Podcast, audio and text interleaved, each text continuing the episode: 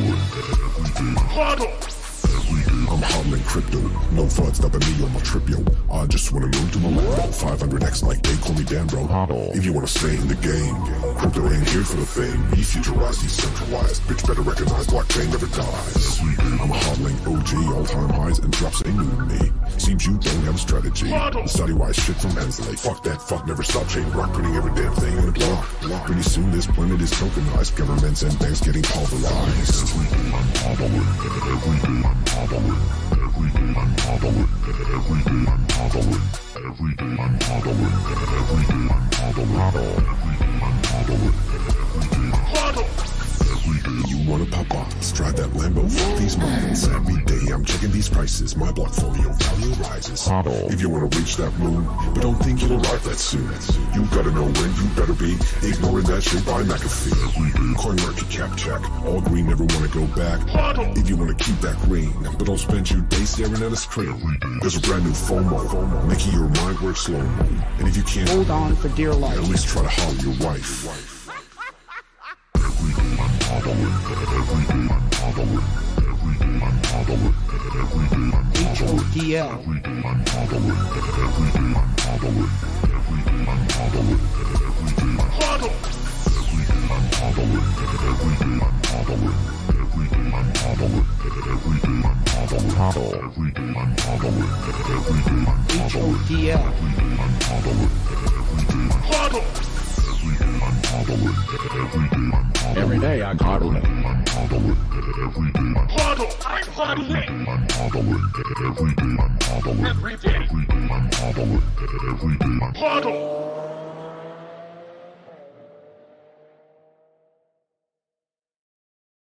If you go on to the Twitter universe, you'll see a phrase HODL, which means hold on for dear life. Every day I'm hodling. Every day I'm hodling. Every day I'm hodling. Every day I'm hodling. Every day I'm hodling. Every day I'm hodling. Every day I'm hodling. Every day I'm hodling. I'm hodling crypto. No FUD stopping me on my trip, yo. I just wanna move to my land. 500x like they call me Dan, bro. If you wanna stay in the game, crypto ain't here for the fame. Be futurized, decentralized. Bitch better recognize blockchain never dies. I'm hodling OG, all time highs and drops ain't new to me. Seems you don't have a strategy. Study wise shit from Hensley. Fuck that, fuck never stop chain rock, putting every damn thing in a block. Pretty soon this planet is tokenized. Governments and banks getting pulverized. Every day I'm hodling. Every day I'm hodling. Every day I'm hodling. Every day I'm hodling. Every day I'm hodling. Every day I'm hodling. Every day I'm hodling. Every day I'm hodling. Every day you wanna pop bottles, drive that Lambo, fuck these models. Every day I'm checking these prices, my blockfolio value rises. If you wanna reach that moon, but don't think you'll arrive that soon. You gotta know when you better be, ignoring that shit by McAfee. Coin market cap check, all green, never wanna go back. If you wanna keep that green, but don't spend your day staring at a screen. There's a brand new FOMO, making your mind work slow. And if you can't Hold on for dear life, at least try to holler your wife.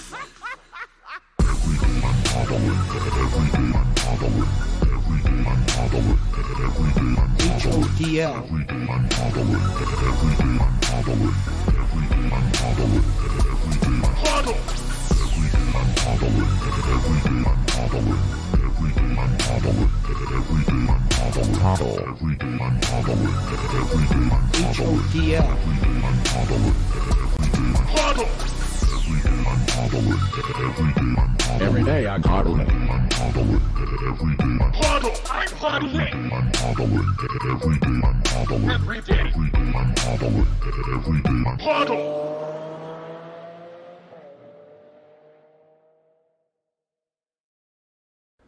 The United States can pay any debt it has because we can always print money to do that. It's not tax money. The banks have um, accounts with the Fed. So to lend to a bank, we simply use the computer to mark up the uh, size of the account that they have with the Fed. So it's much more akin, uh, although not exactly the same, but it's much more akin to printing money than it is to borrowing. You've been printing money. Well, if 6.2 trillion, it's our, it's our money. He's not kidding about printing money. The Fed issues U.S. currency.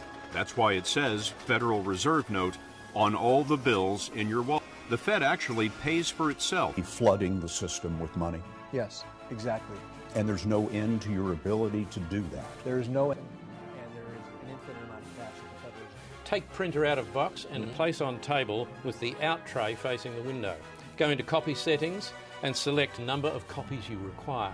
How many would you suggest? What's a trillion? Open the window and press copy. There's plenty of money. They print more every day. But this ticket, there's only uh, five of them. All there's ever going to be. Give this up for something as common as money. Bitcoin. Bitcoin. Bitcoin. Bitcoin. Bitcoin. Bitcoin. Bitcoin. Coin. I like some Bitcoin. Bitcoin. The one thing that's missing, but that will soon be developed, is a reliable e-cash, a method whereby on the internet you can transfer funds from A to B.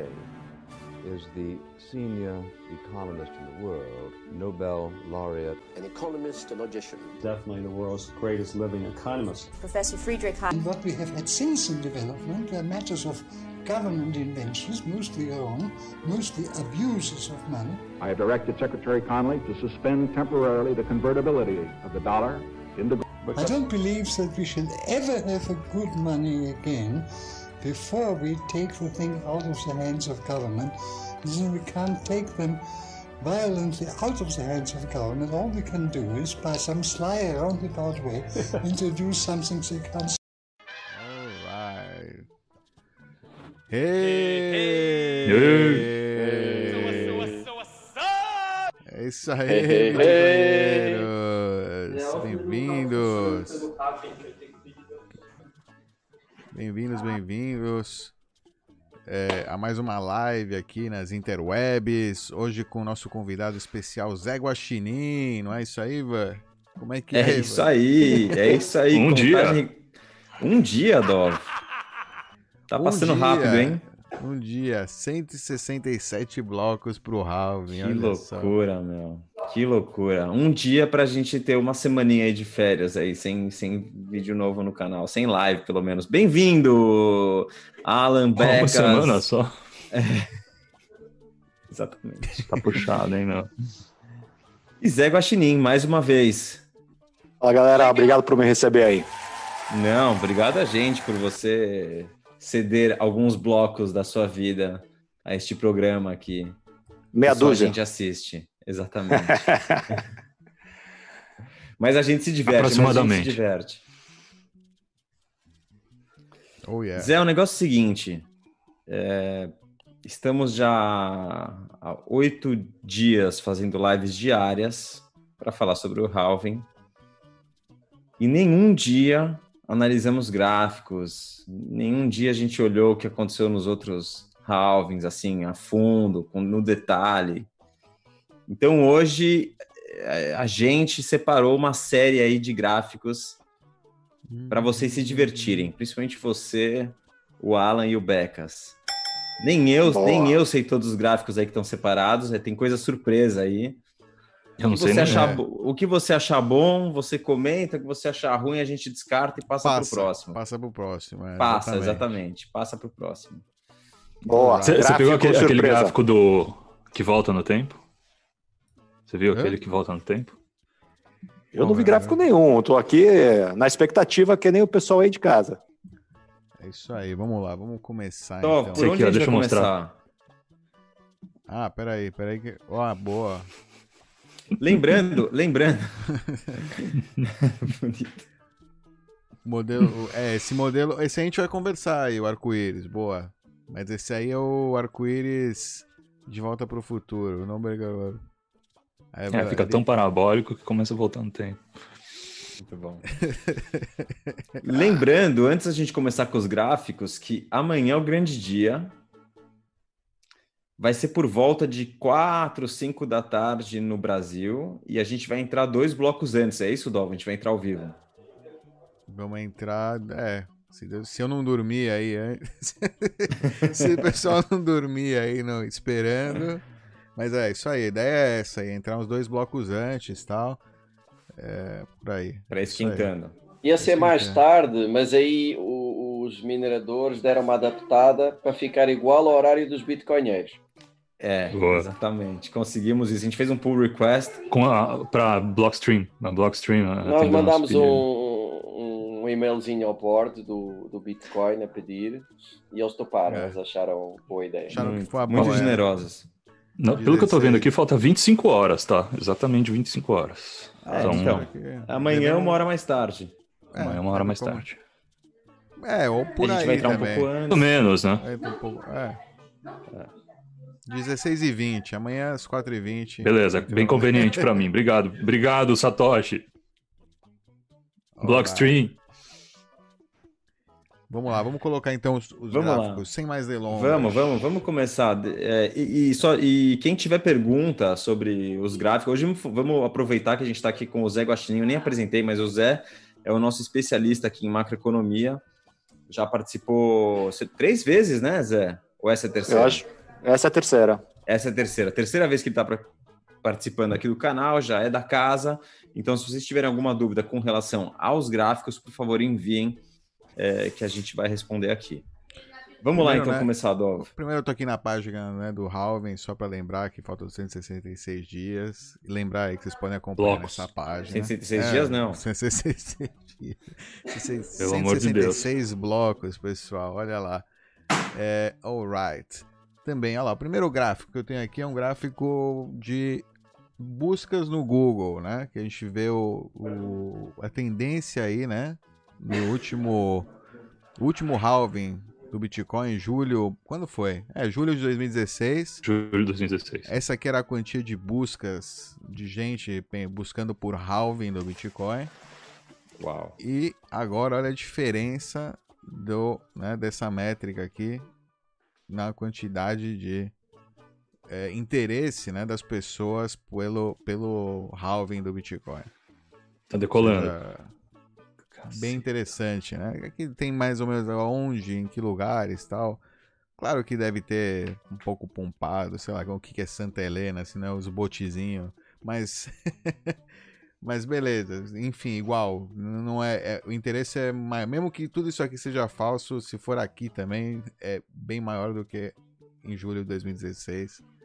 Fica claro aqui. E a projeção tá incrível, Se, né? Se você tivesse, se vocês tivessem que chutar quem tá nesse, nesse novo wave, que, que grupo que é esse aí? Ele mostra Acho que aqui os bilionários vão entrar. É, ó. É, pode ser que o pessoal. que que é não, não, não de país, tô falando de perfil, perfil. Bilionários. Bilionários. Bilionários, é tipo aquele cara que. Ah, eu acho que o, tem que ser gente normal, porque não tem tanto bilionário. Isso aí é, cara. Mas não precisa de halving- muitos bilionários. Não, não, mas esse aí é Não, não, ele procura, tá falando né? da trend. Isso é busca. É É, a trend aí é, é procura. É gente Ah, não, curiosa. claro. Eu tô, Isso, eu tô eu respondendo quem, halving- quem que vai, quem tá na wave, essa- na próxima wave de, de adoção. Eu acho que os bilionários que vão puxar.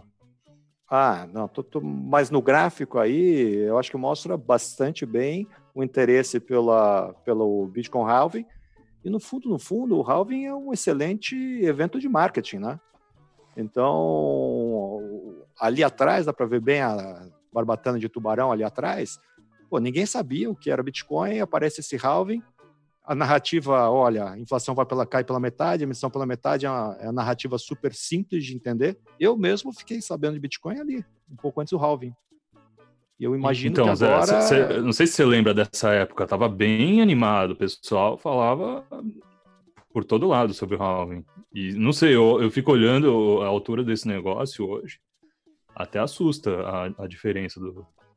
A gente já, Eu acho a, a base dessa, a base da nossa montanha já, já era mais alta do que a- o topo da montanha anterior.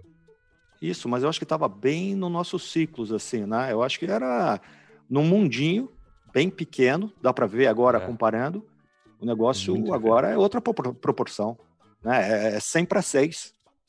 Olha lá, 100 para 6, é É absurdo. 20 vezes. É, a- hoje eu acho que o- a abrangência do Bitcoin é totalmente diferente do que era quatro anos atrás. Outra coisa aqui que eu busquei no Google Trends também para ver, né? O pessoal acompanha a BTC USD é quem está acompanhando, o mercado, né? Então você tem. Não tem a mesma tendência como né, buscar pelo halving, informação de né, fundamentos.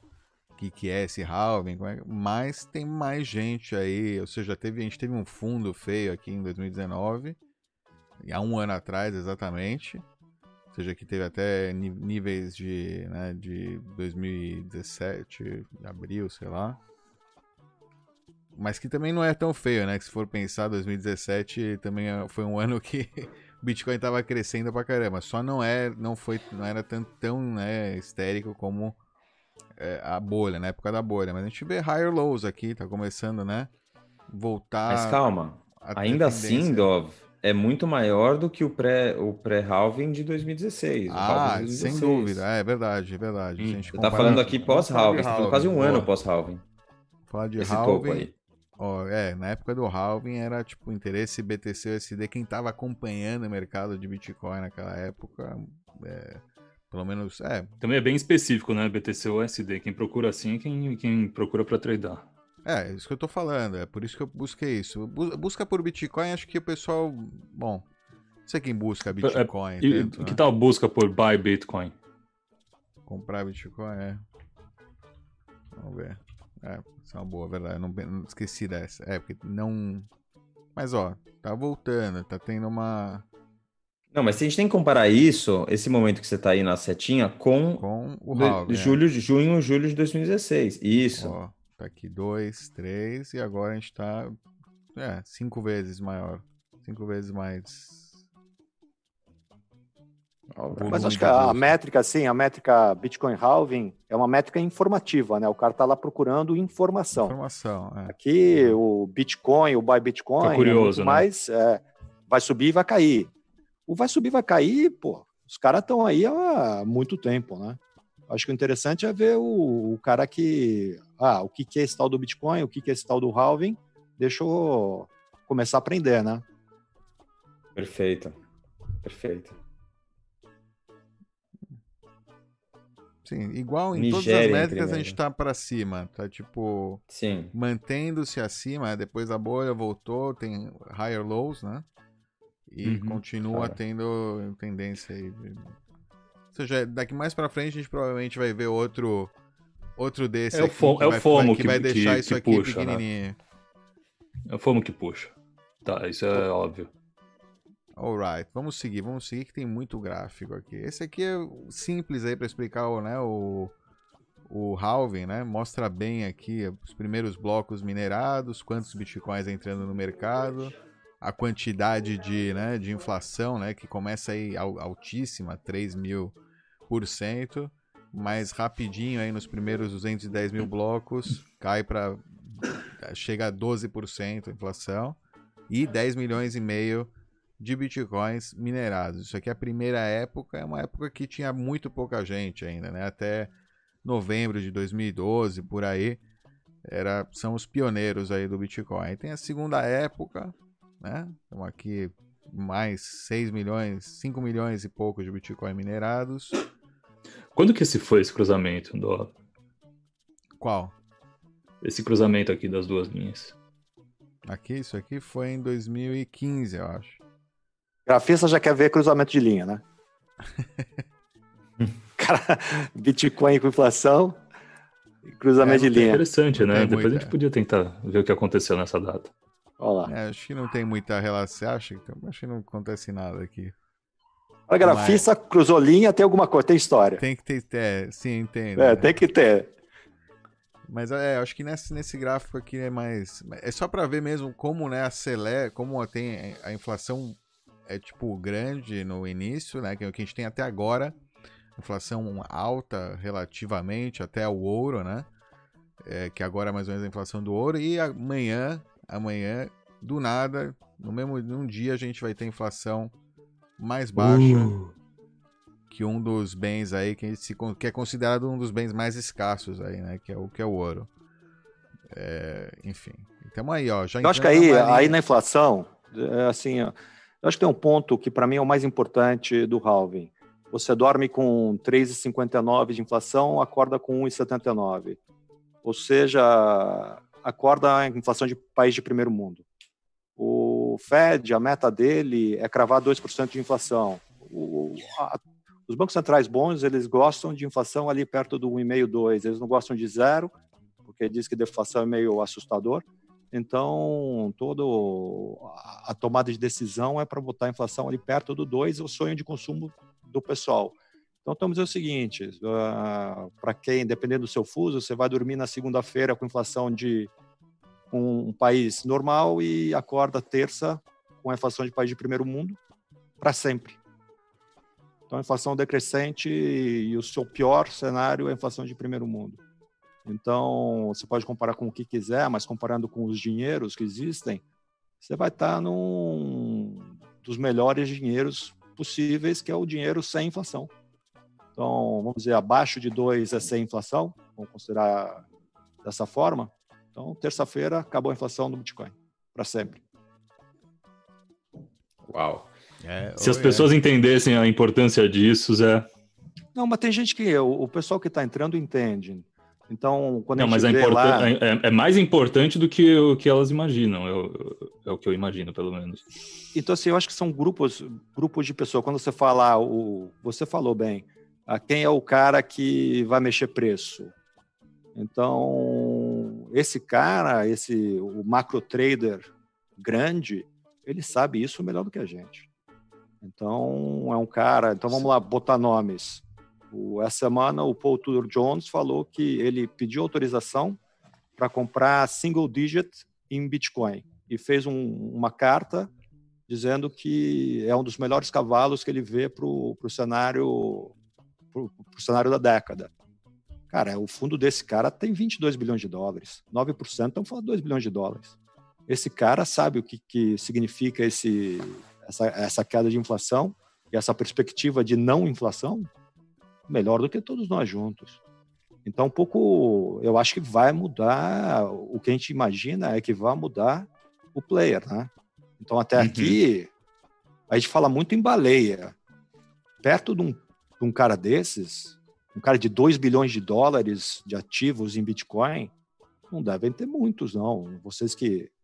Quantos vocês chutariam que tem. Quantas pessoas têm um bilhão de dólares em Bitcoin hoje? Só corretora, eu acho. É. Nível, não sei se um. É. Talvez o swing ah, talvez Imaginar aquele um ou dois. Grayscale. Não, de pessoa talvez. física. O- A Grayscale, a Grayscale tem mais, né? Ela tem, eu acho que são 2 bilhões, eu acho, que ela tem. É, Craig eu Wright. É, eu acho que tem. É, é, Mas o que estamos falando é o seguinte: o, esses caras, tipo Paul Tudor Jones e, e- e companhia, devem ter uns 50 desses fundos. E, e esse cara não tá. Um chama o outro, né? Um força o outro. O mais divertido. Força o outro. Um Sim. força o outro. O, a, a disputa entre os. Ninguém quer ser o último. Ninguém pode ser o último. Não pode se dar o. Você não pode errar sozinho. Você pode errar em bando. Você não pode errar sozinho. Então, você. Vamos dizer o seguinte: o cara entra, bota 5% do fundo dele em Bitcoin e o Bitcoin rende 100%.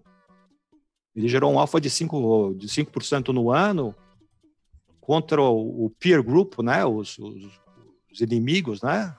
Ele está muito na frente e melhor com o discurso, né? Você acertar o, a virada de um, o, o nascimento de uma classe de ativo é uma coisa que até para esses caras entra pra história. é vai entrar para a história.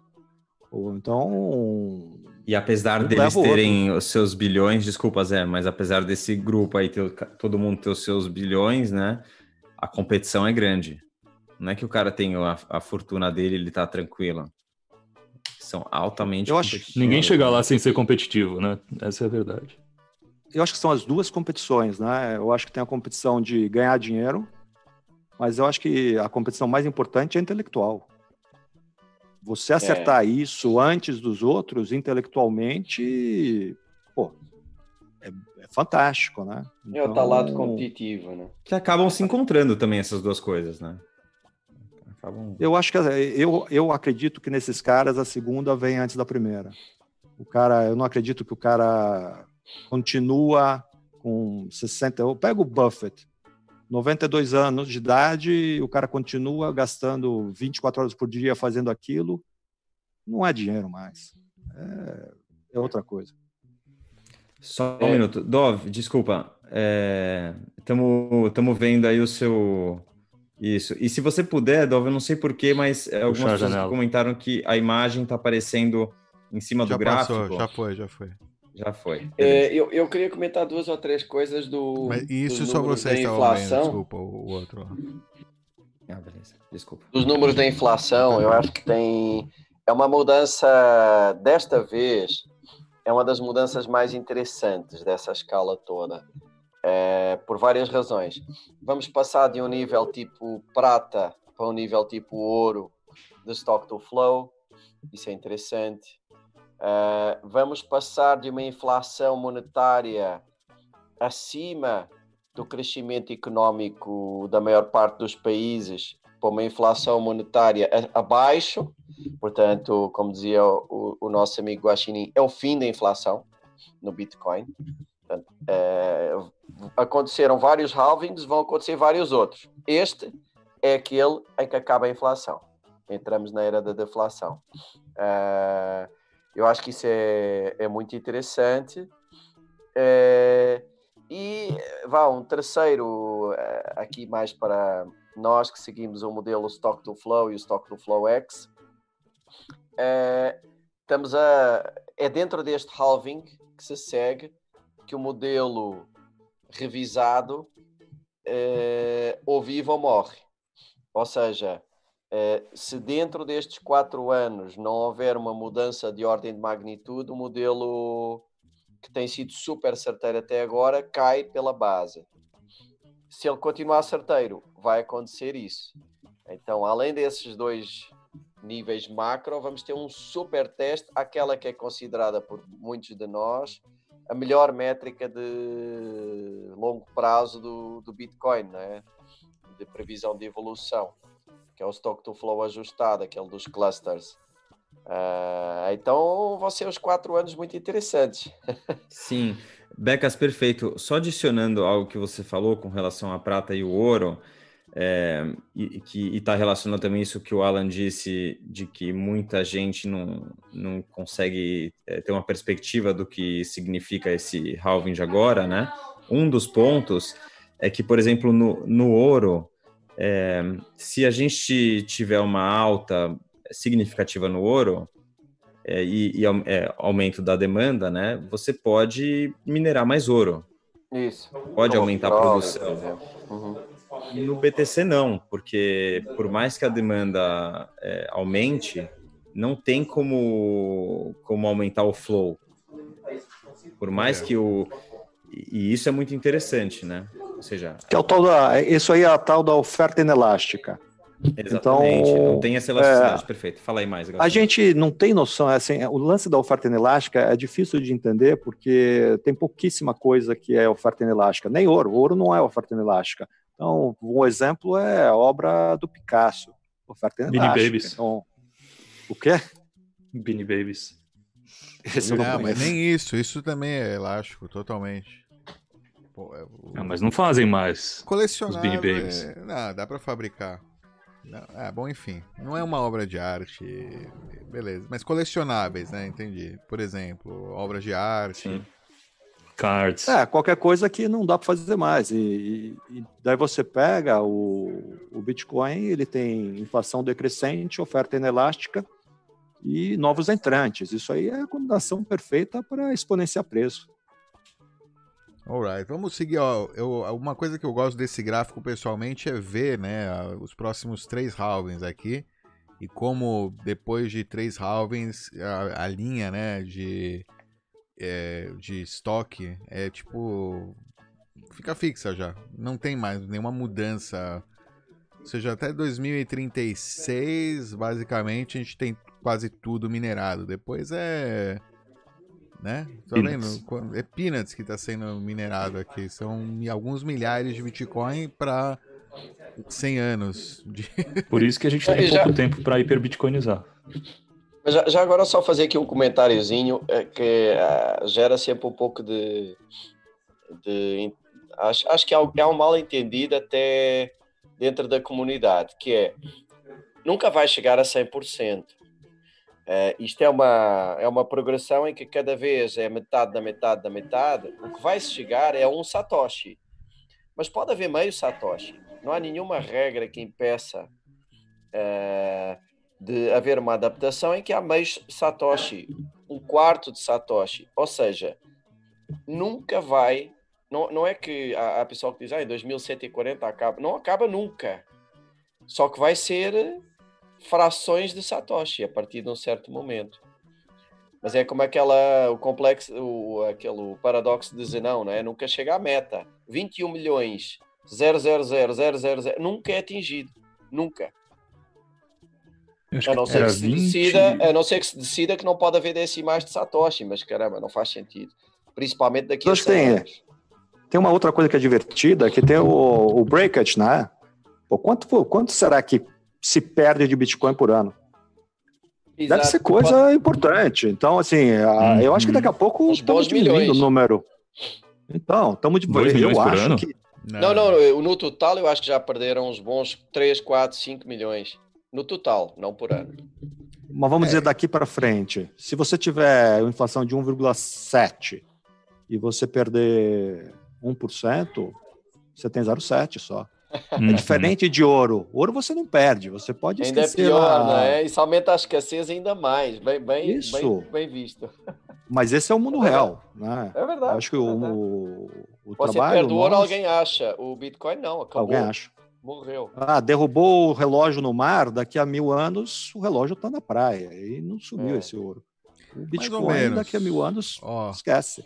Olha, o que eu estava dizendo é que essa Bit... data 2136 não existe. Tá? não existe.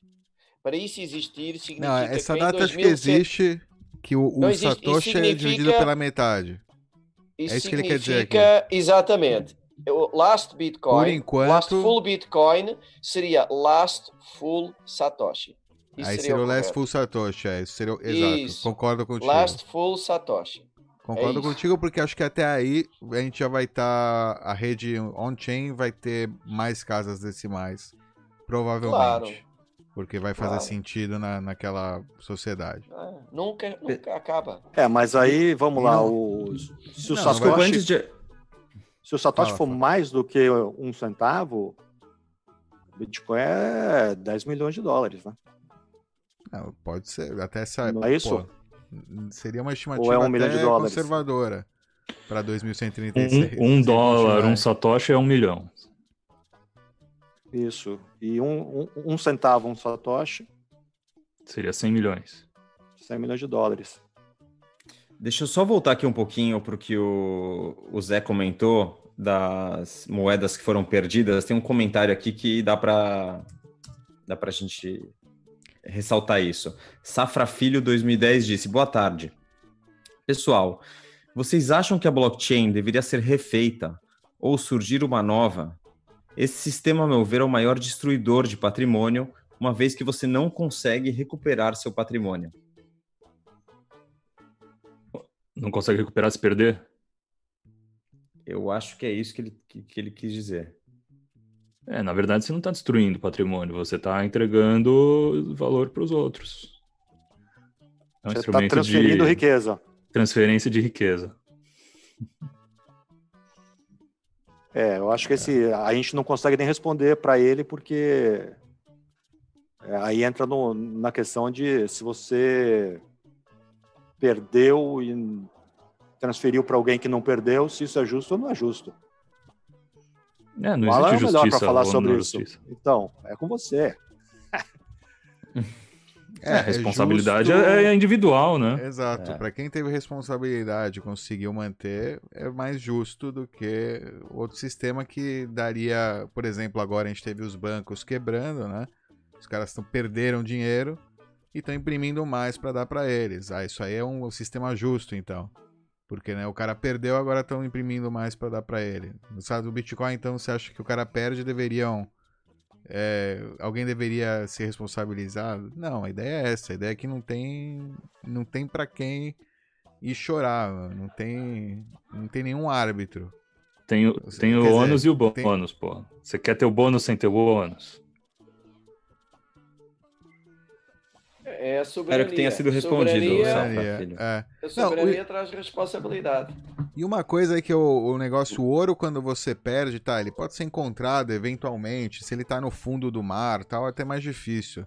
O Bitcoin, ele, eu, na minha opinião, acho que em algum momento aí na história pode chegar a ter gente que comece a é, minerar. Ou seja, você vai ver moedas que estão paradas há 100 anos, sei lá.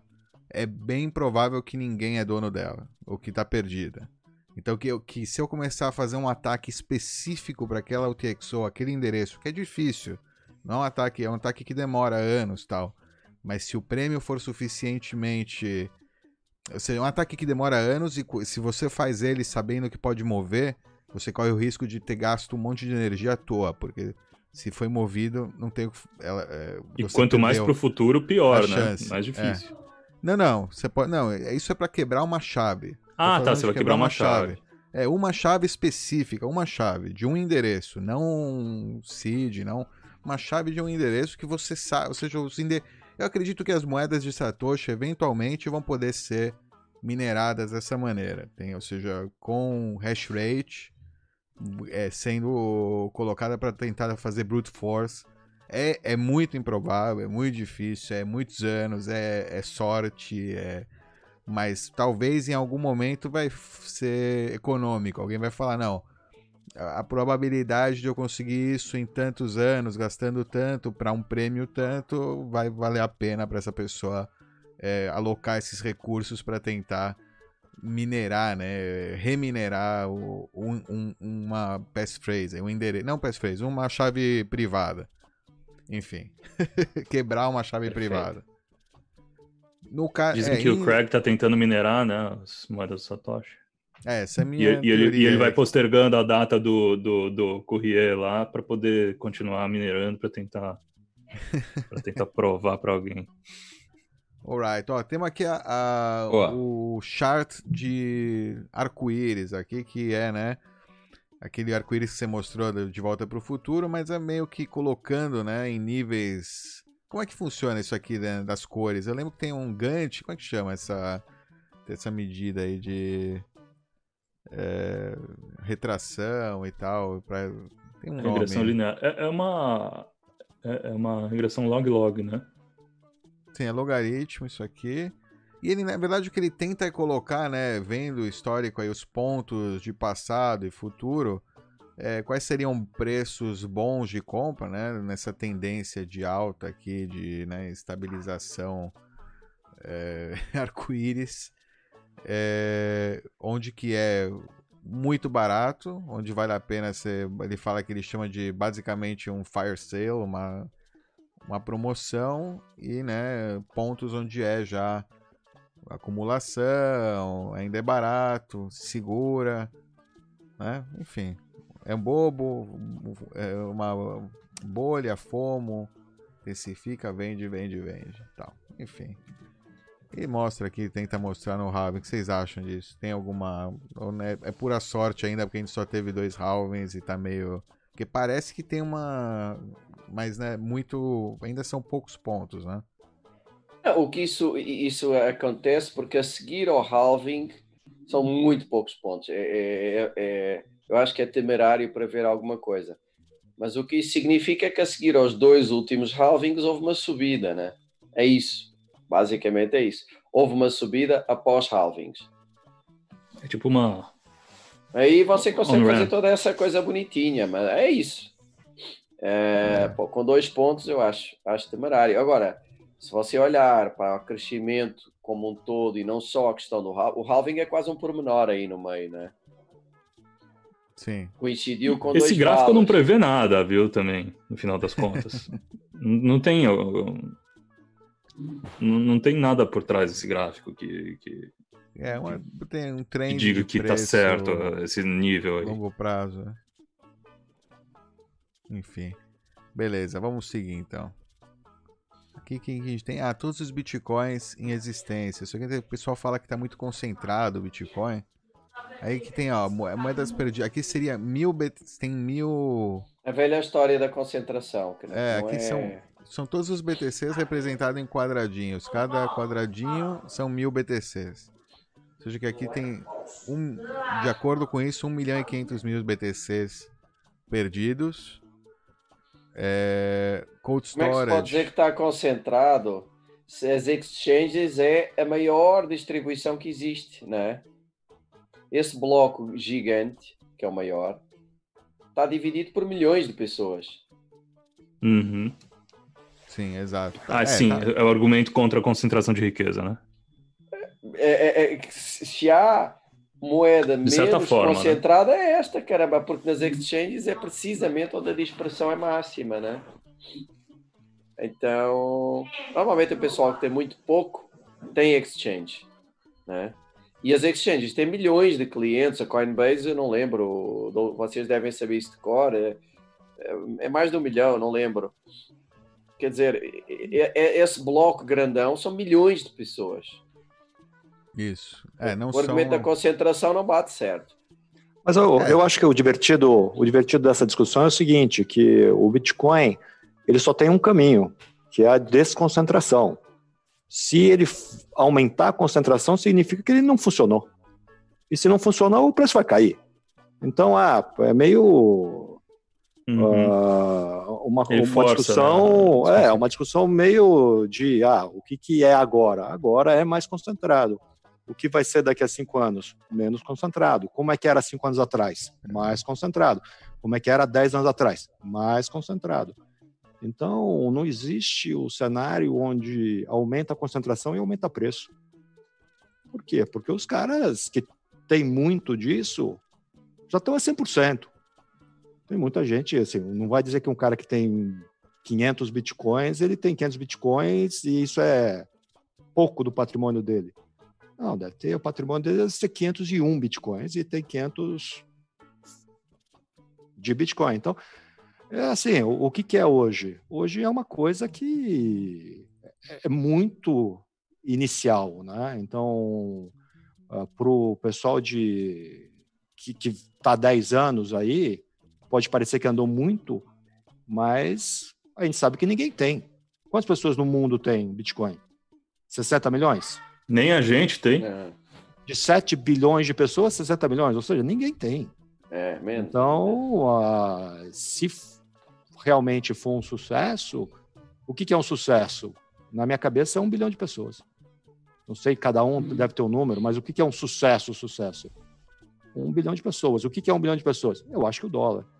Eu, eu chutaria que o dólar é, é provável que tenha um bilhão de pessoas. Talvez nem o dólar. Então, só nos Estados Unidos são 300 e pouco. Vamos dizer que tenha vai, que é alguma coisa entre 500 milhões e 1 bilhão de pessoas tem dólar.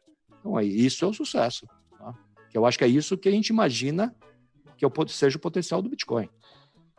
Em outras palavras, o que você está falando é o tamanho da rede, né? Não adianta ter poucas pessoas com alta concentração de BTCs, porque não, não funciona, né? Ou seja, a questão da des- descentralização, da pulverização, né? De mais pessoas terem é, BTCs é também um, um reflexo do, do aumento da rede, mais pessoas usando. Mas eu acho que isso é o- é o sinal do sucesso, né? Então, para mim, é o cara está medindo. O, o- você escolhe como você quer medir sucesso.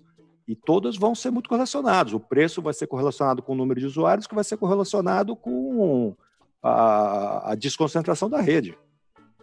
Isso, ó, o que é inegável é que está aumentando o número de usuários dessa tecnologia e o efeito rede está melhorando. Só que a gente sabe que o, a, a questão do efeito rede ele não é linear, né? E essa é a parte que, para a maioria das pessoas, eu acho que é difícil entender. O efeito de uma rede não linear, por que, que é tão importante? Eu acho que a maioria das pessoas não consegue trabalhar bem com esse negócio de não linearidade. Não linearidade. Então, para mim, esse passo, esse, esse halving que a gente vai ter, de alguma forma é o último halving, porque os outros não vão ser tão importantes quanto esse. O momento hoje do Bitcoin é um momento de que ah, ele tem que se consolidar como uma realidade. E eu acho que é 2020, 2021, não passa, porque o, o raciocínio que eu faço é o seguinte: Se não tiver mais do que 10 mil dólares em 2021, a gente vai ter que repensar. Pera, pera, o que você está falando é muito importante. Você está dizendo que esse é o último halving, o mais importante, ou seja, ah, eu depois desse, sim, eu- todos vão ter uma, uma significância muito menor. Eu Eles são acho que o gradualmente momento- menos importantes. Eu acho que o momento, assim, o momento do Bitcoin hoje é um momento único. A gente tem um evento de diminuição de oferta que, por sorte nossa, caiu num momento onde o mundo questiona a emissão de moedas. O, o Bitcoin foi criado justamente para isso.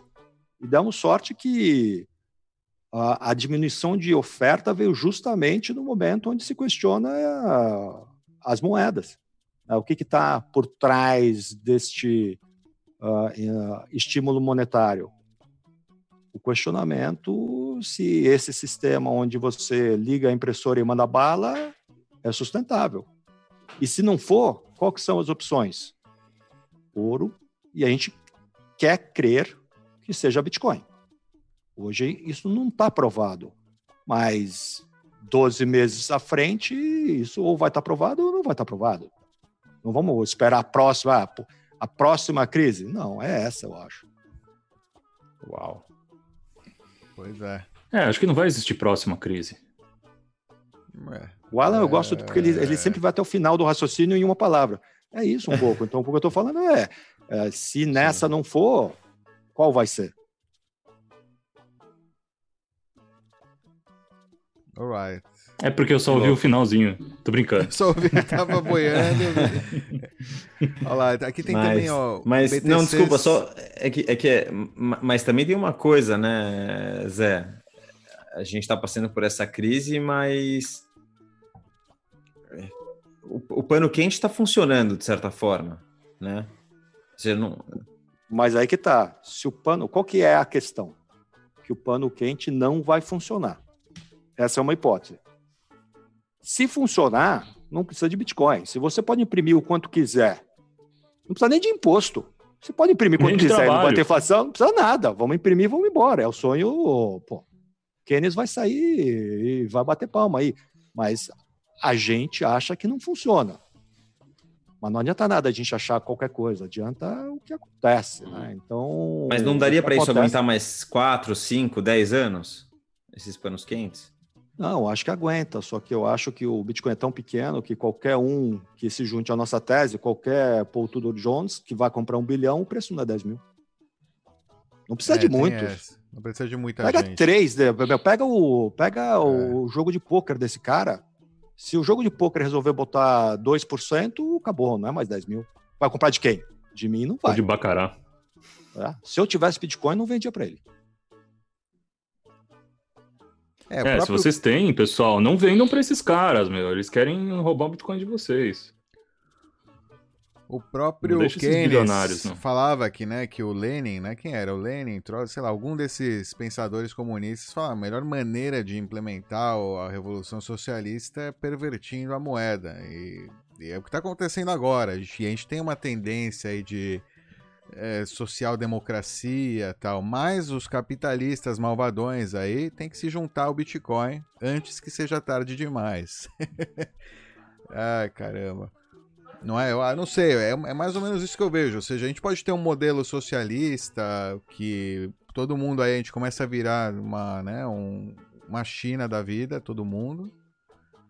Viver aí sobre surveillance, todo mundo, né, recebendo, a- body, my friend. recebendo a- as porções de comida do, do governo e tal. Ou tentar mudar isso aí, porque o caminho, se a gente seguir aí aceitando dinheiro barato, é, é por aí que vai chegar, eu acho, eventualmente. O pessoal vai aceitar cada vez mais, né? Viver de cima, ter ser alimentado, ser galinha, ser gado. É... Pra gente que cresceu no Brasil é fácil enxergar isso, né? Mas pro pessoal do, do pro, pros americanos, pros europeus, principalmente os alemães, é muito difícil essa geração entender isso. A gente viu nessa geração, esse pessoal não viu. Mas eu acho que esse é o fim do é o fim do, do caminho, né? Eu acho que o caminho começa com medo. Então, qualquer bom investidor hoje, qualquer um, está analisando o cenário. E o cenário 2020 é um cenário difícil, é um cenário bem mais complexo do que foi 2019, 2018. Então, dentro desse cenário difícil, o que a gente está vendo é que os caras estão começando a levar Bitcoin a sério. Eu acho que é isso. Então, assim, o primeiro grande que entrou em, Bitcoin foi o Novo Grátis. Novo Grátis é. Novo Grátis bullish. É, ele, meu, falou: ó, isso aqui realmente é diferente, mas o Novo Grátis é muito bom, mas ele tipo, é uma segunda linha nobre. Ele é muito bom, mas esses caras que entraram essa, essa semana, esses caras. É, esses Zé, o Novo Grátis não entende Bitcoin, viu? Ele que já disseram que entraram essa semana, né, Zé? Não, eles pediram autorização. Não é que eles não assim. não, não digo, já, já entraram. É, não, acho que não. Eu acho que ele, ele, o como funciona. Uh, o, o, fundo tem um mandato para você comprar alguma coisa. Você não compra nada fora do mandato, não existe. Você muda o mandato e a hora que você mudou o mandato, você pode comprar. E foi isso que aconteceu, tanto no medalha. Pessoas medalha... físicas é outra história, né? Ah, a pessoa física você faz o que quiser, mas é, lá o Medallion, ele mudou o mandato dele. O Medallion simplesmente é o melhor fundo quant da história, é o Pelé. Mas o Medallion é muito, é muito, é giro rápido, rápido, rápido. Não é que ele vai comprar e sentar, provavelmente. O, o Paul Tudor Jones não, ele mandou, mudou o mandato e ele fala na carta dele. Eu vejo single digit, que é 9%. Até 9% ele pode comprar. Alguém que bota na carta que pode comprar até 9, ele vai comprar um, dois. Não vai pegar daqui a um ano e falar assim: ah, lembra aquele cavalo que eu falei que era bom? Não comprei. Não existe isso. Então, acho que a comunicação dele é muito importante nesse contexto. contexto é um cara que está entrando. Para mim é um fato, assim. O, o, cara pedir autorização, fazer essa movimentação, botar na carta, uh, eu acho que agora é só executar e, e, vai botar aquelas ordens de compra um ano, me compra um mês de Bitcoin aí. Imagina, quanto, é que, quanto, quanto tempo demora para comprar um bilhão de dólares em Bitcoin sem mexer tanto no mercado? Acho que é tempo. Acho que mais. Pump My Bags. É, ele já comprou. Mexer. O fundo dele ainda não. É Entendi. É isso que eu quis dizer. Desculpa, eu não acho, eu, eu não acho que, ele disse, eu tava... Ele esse tipo de, física, talvez. Ele, esse amigos... tipo de dinheiro. Então, assim, esse tipo de dinheiro não chegou aí dessa forma. A maioria do dinheiro do cara está dentro do fundo. O retorno do fundo é tão mais importante do que qualquer coisa que ah, puta, não vale a pena o cara. Os caras nem não, têm dinheiro. Não faz sentido. Entendi. Mas mesmo que tenha, assim, vamos falar a verdade, um cara que. O cara, esse cara tem 5 bilhões de dólares, ele vai queimar a reputação dele para ganhar quanto? Sim, entendi. Não faz sentido. Né? Economicamente, então, assim, o negócio dos incentivos. Qualquer mil bitcoinzinhos que ele compre não, não, não deve não machucar sentido. ele não... muito e, e, a longo prazo é um. Ele é perder a reputação dele é, é um desincentivo econômico, né? Porque pensa um cara tem um fundo de 22 bilhões que cobra 2%, só de taxa de administração no ano é, é dinheiro. Então, assim, ah, vou fazer front running em cima do. Não faz. Para mim, não tem incentivo econômico. Então, acho que o divertido. Eu não sei, eu acho que tem incentivo econômico. Mas tudo bem.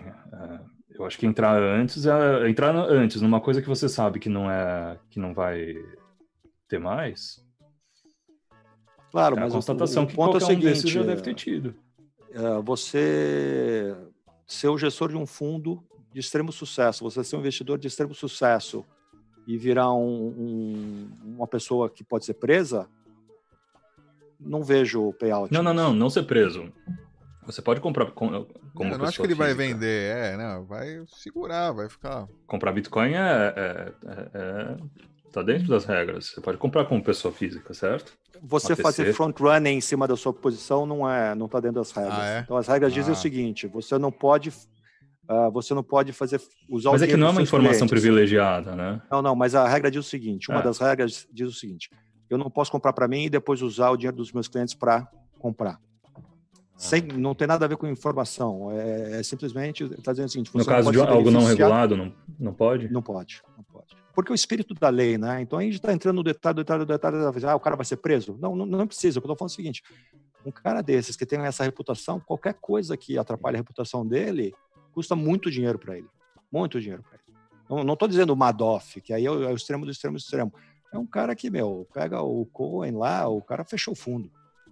Teve um Uhum. problema que teve um dos, um dos fund managers dele que teve inside trading, o cara fechou o fundo. Então, eu não vejo muito esse negócio do, ah, o cara vai usar. é, Essa aí é a grande tacada da vida dele. O cara tem 5 bilhões de dólares, está velho, não precisa mais trabalhar, não. Então, eu não vou muito por aí. E eu acho que é saudável para o ecossistema esses caras entrando, porque aí é a última validação, né? É o carimbo. Qual que é o último carimbo que existe no mundo? É que eu vejo o- cada cara fazendo cada coisa absurda para acumular Bitcoin que eu não duvido dessas coisas, entendeu? Eu É, vejo mas esses caras estão aí. Ver. É, mas É, não dá por para comparar esses caras com os outros que jogaram o jogo dentro das regras por 40, 50 anos, né? É. Então, aí a questão que eu levanto é o seguinte: será que tem algum grande gestor americano que burla as regras há 50 anos? Eu acho que não. E se o cara há 50 anos não burla as regras e tá bilionário, vai começar a burlar agora? Acho que não. Mas aí cada um tem, É. cada um tem a opinião que quiser. Eu acho que não, não, vamos a saber. É, eu acho que a reputação para esses caras é muito importante. Não, é real. É que tem aquela história de Washington, né? Que eles podem fazer insider trade. Político pode fazer insider trade, que é um absurdo, né? Na minha opinião. Então, não sei, amigos, ele não, mas enfim, não importa. Não vamos. É uma discussão grande, eu acho. Mas eu É. não sei se É, a Estados a Unidos história é tão todo suja, mundo- né, que é difícil Dá pra de fazer, acreditar. brincar com lobby, com ajudinha pra um político ali, enfim. É. Mas daí entra a máxima, né? O Bitcoin tanto faz. É, não se não, importa. pro Bitcoin não importa, ao contrário, é dinheiro entrando no Bitcoin. Tá de boa. Não, não- É, então, aqui tem um gráfico legal que eu gosto bastante, que é o de Hodl Waves, né? Que a gente vê como tá crescendo. Aqui em cima a gente tem a, mais, pessoas que estão segurando o Bitcoin há mais de 5 anos, que você vê que tem uma Uhum. tendência de crescimento constante. É, teve aqui, né, nesse período, parece que deu uma, teve uma- um shift aqui no quando teve esse sale aí, mas foi mais de baixo, o pessoal de baixo que estava há pouco tempo. Legal que dá para ver as moedas que foram se mexendo na, na blockchain, né? Qu- quanto tempo elas se mexeram, ah, ou seja, saíram daqui, né? Provavelmente. Uma parte foi para 5 anos, fez shift para os entre, tre- em- não, 5 anos, né? Passou dos 3 e 5 para 5 anos. E outra passou para baixo, né? Se mexeu lá para baixo. Ou seja, gente que estava há 2, 3 anos vendeu bastante aqui nessa, nes- nessa queda aqui, né? Que aí você vê que passa a ser Vendeu ou mudou para Segwit? É, é, sim, pode ser. Não, mas é que como tem uma queda, né? Tem É, uma tá venda. muito- Tem uma venda. Então isso aqui dá pra meio que relacionar com uma. É, eu, eu acho que é venda. Provavelmente as FIIs estavam altas aí, porque teve muito volume, então não deve ter sido consolidação de UTXO. Mas é, Mas legal. Esse gráfico para mim, esse gráfico para mim é espetacular. Eu gosto muito de fluxo. Esse para mim é o gráfico. Em nenhum mercado você tem isso aí. É é uma particularidade do Bitcoin você conseguir ver ah, o que está se movimentando ou não. Então pega assim, pega a linha de um ano, né, que eu acho que essa bota aí com o cursor. mas- Ah, um Então, ano. se a gente um olhar ano, um ano, ok. É a amarelinha. Essa amarelinha. Isso. Então, Isso. quanto, que percentual dos bitcoins não se mexem há um ano? Agora, nesse momento, 13 por 13,5. Não, tem que somar todos esses, né? Ah, é, é verdade. Todos até. É, deve ter aqui uns. 20, Deve ter 30, mais da metade não se mexe há um ano. 40%. 40%. batendo olho. Não, acho que é, ao contrário, né? Ah, não, é, o- 60%, não se mexe a mais. Isso. E olha como ela 6 vem 12, sempre aumentando. 50%. Então você está falando o seguinte: o- a quantidade de bitcoins que não se mexem há um ano é um crescente. Né? Obviamente que tem aí um. A gente está vendo uma corcova, mas é um crescente. Eu acho que nunca foi tão grande. Bota ali, eu acho que nunca foi tão grande. Eu não consigo bater. Hum, Os hodlers só aumentam, é isso. De um ano, sim. pra- É, alguma coisa assim. Eu acho que é de baixo, não é? de um ano. Aqui É é, seis a de- doze aqui Amarelinho é de entre 6 a 6 12 e 12 meses, meses. de 12 a 18 ou verdinho. É, a gente teve parecido, talvez, mas É que bem. tem que somar, porque. Desculpa, fala aí. Dom. Fala, fala. Não, não. Não, não, porque é isso. 12. A partir de um ano, você tá falando, né, Zé? É, esse é, vou- vamos usar um critério, né? O É. quantos bitcoins não se mexem há um ano. Que essa, eu acho que essa amarela. É a partir do verde. Pois aqui. Esse verde aqui é de 12 a. entre 12 meses e Não, 18. a linha, a linha é o 12 meses. A linha Não, é essa, a linha amarela. Entre amarela. Isso, é o verde e amarelo aqui. Essa linha aqui. essa- Fantástico. Você tem um ativo que a maioria não, não vende há um ano. Não toca há um ano. Não toca um ano, é. E aqui Isso também cima, faz parte- assim, esses isso- de 5 isso- anos são os hodlers de último resort aí, que passou isso aqui e não venderam também, que é um, é um feito. Digamos, é, porque é realmente gente que está muito convencida, que aliás comprou mais, né, pelo jeito. E- Que eu acho que é muito hodlers. importante. Lá naquela máxima, quem não vendeu na máxima, vai vender quando? Exato. É. Eu, eu vejo isso é um reflexo também, é um reflexo também da, da narrativa, né, que, que mudou desde o começo, as fases das narrativas do BTC, para que que ele servia, né? É, e junto com isso a educação da, da- das pessoas, né? Entendendo para que que ele serve, qual que realmente é a função talvez principal, mais importante hoje em dia, que é a reserva de valor, né, do BTC. Então, por aí mostra que está indo, os números mostram que ele está indo para uma reserva de valor. O cara não se Exato. mexer porque está sentado em cima. Exato, exato, exato. Mas, ao mesmo tempo, o novo entrante ele vai brigar ali naqueles 40%, que é de lá que ele vai ter que comprar o dele. Então, é, isso aí, para mim, é aquele famoso é uma mola comprimida. Esse negócio aí, aumento, ó, ó a loucura. É, oferta inelástica, ah, você está diminuindo a inflação, você está com novos entrantes e tem 54% das pessoas não vendem de jeito nenhum. Quer dizer, E Halving chegando. é isso. Como é que isso acaba? Isso acaba sempre no preço. Então é um pouco, ah, obviamente que ah, a gente pode estar 100% errado, mas essa história ela sempre acaba em preço. Por isso que eu, eu, eu falo que se não, se em 12 meses não tiver acima de 10 mil dólares, a gente vai ter que questionar se essa história estava certa ou não.